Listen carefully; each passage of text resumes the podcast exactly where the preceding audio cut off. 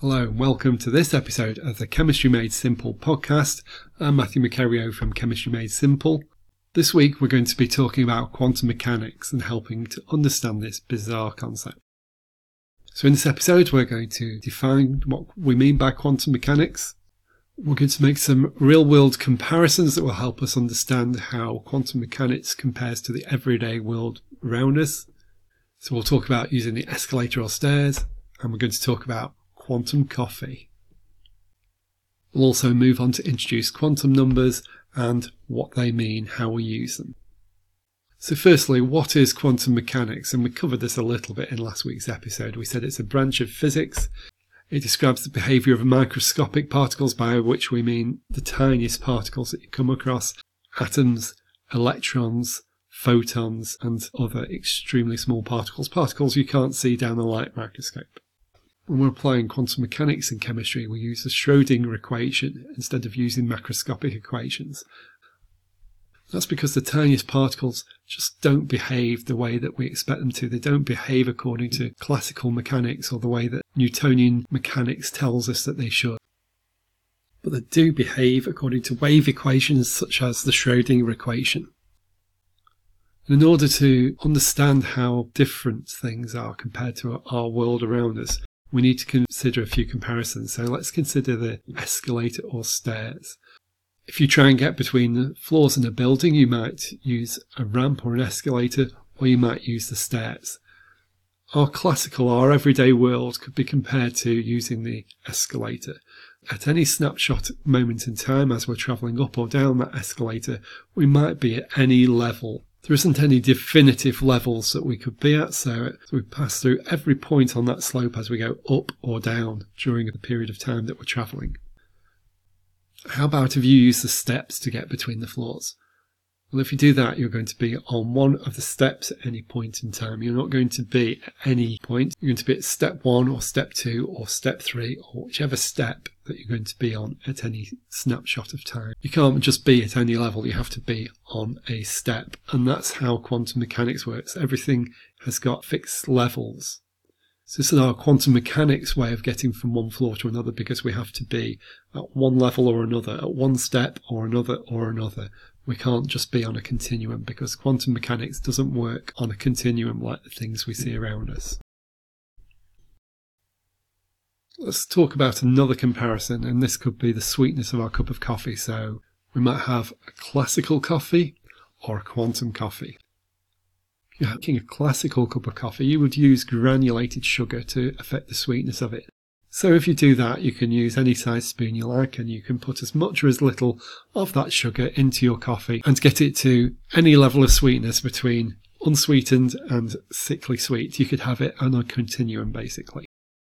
But if you use sugar lumps to sweeten your coffee rather than granulated sugar, then your choices are more limited.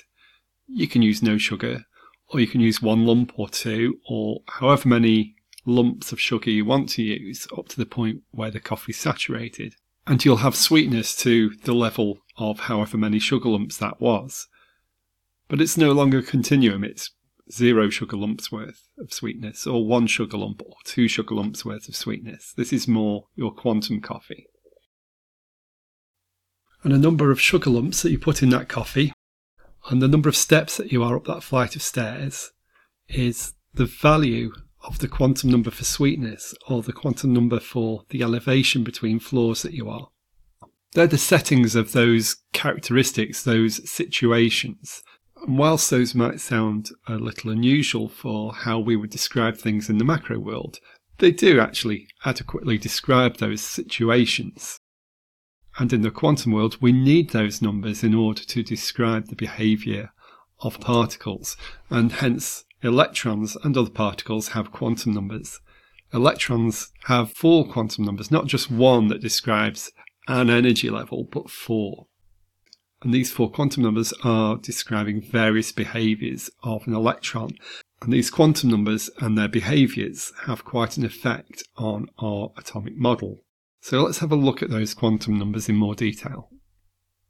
The four quantum numbers all have a name and a symbol that we use as an abbreviation, also a function, a behavior of the electron that they apply to, which might be which shell is the electron in, or it might be related to the orbital that the, the electron is in, or it might be related to another property called spin. And then each quantum number also has a range of values that are available to it. The first quantum number that we use is the principal quantum number, and this is given the symbol n. And this is called principal quantum number because it describes the principal energy level of the electron. And that means that it's describing which electron shell the electron is in. There are values available of 1, 2, 3, 4, and so on in whole numbers, and conveniently these equate exactly to the shell number. So principal quantum number 1 means that the electron is in shell 1, nearest to the nucleus. And an electron with principal quantum number 2 is in the second shell. The next quantum number is the angular quantum number, which is given the abbreviation L and this describes the orbital that the electron is in. And the values for this quantum number range from 0 to n minus 1. In other words, the values available are limited by the electron shell by the principal quantum number n. So if an electron is in shell number 1 and the principal quantum number is 1, then the only value of the angular quantum number available is 0 which means there's only one possible orbital type that an electron can be in if it's in shell number one. However, if an electron is in shell number three, then the principal quantum number is three, and there are values of the angular quantum number 0, 1, and 2. So an electron in the shell number 3 could be in one of three different types of orbitals. Then we come to the magnetic quantum number given the symbol m. This describes the orientation of the orbital. And the values for this range from minus L to plus L in steps of 1. If our angular quantum number L was 0, we can only have magnetic quantum number value of 0. So if an electron is in the orbital that has angular quantum number 0, if it's in an s orbital, then there is only one orientation for that orbital. However, if the angular quantum number was 1, then the magnetic quantum number could be minus 1, 0, or plus 1. That means there are three possibilities for an electron in an orbital that has angular quantum number equaling 1, in other words, a p orbital. So there are three different shapes, three different orientations for a p orbital. And these three quantum numbers describe the shell and the orbital that an electron is in. The fourth quantum number is the spin quantum number, given the symbol s, and this describes a behavior that is related just to the electron itself and not to orbitals. So electrons have a spin property which has two possibilities, which we describe as being spin up or spin down. And the values available for this quantum number are always plus half and minus a half. What's the relevance of this quantum number?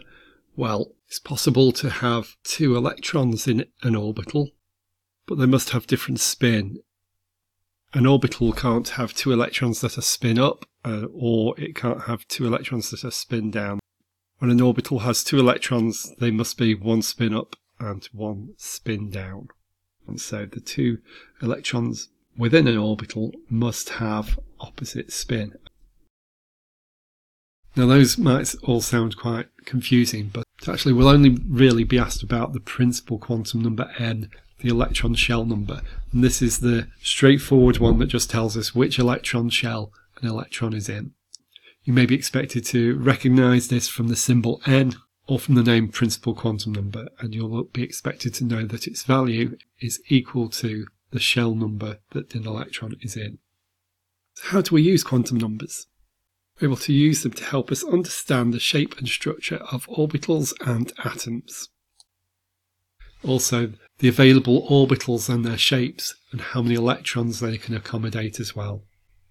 So, all those numbers are used to, to describe the shape of the electron orbitals, the electron shells, the atom. And it helps us to understand bonding, bond angles, and so on. So this has been quite a lot of information to take in. And don't worry, you don't have to have remembered it all or written it all down. I've prepared a download that you can get hold of. Just go to chemistrymadesimple.net slash quantum. In our next episode, we're going to talk about what are atomic orbitals. We're going to talk about them more and their shape. If you haven't already, do subscribe in your podcast player and then you'll be able to listen to this valuable episode. So I look forward to you joining us next week and we can talk about those electron orbitals in more detail.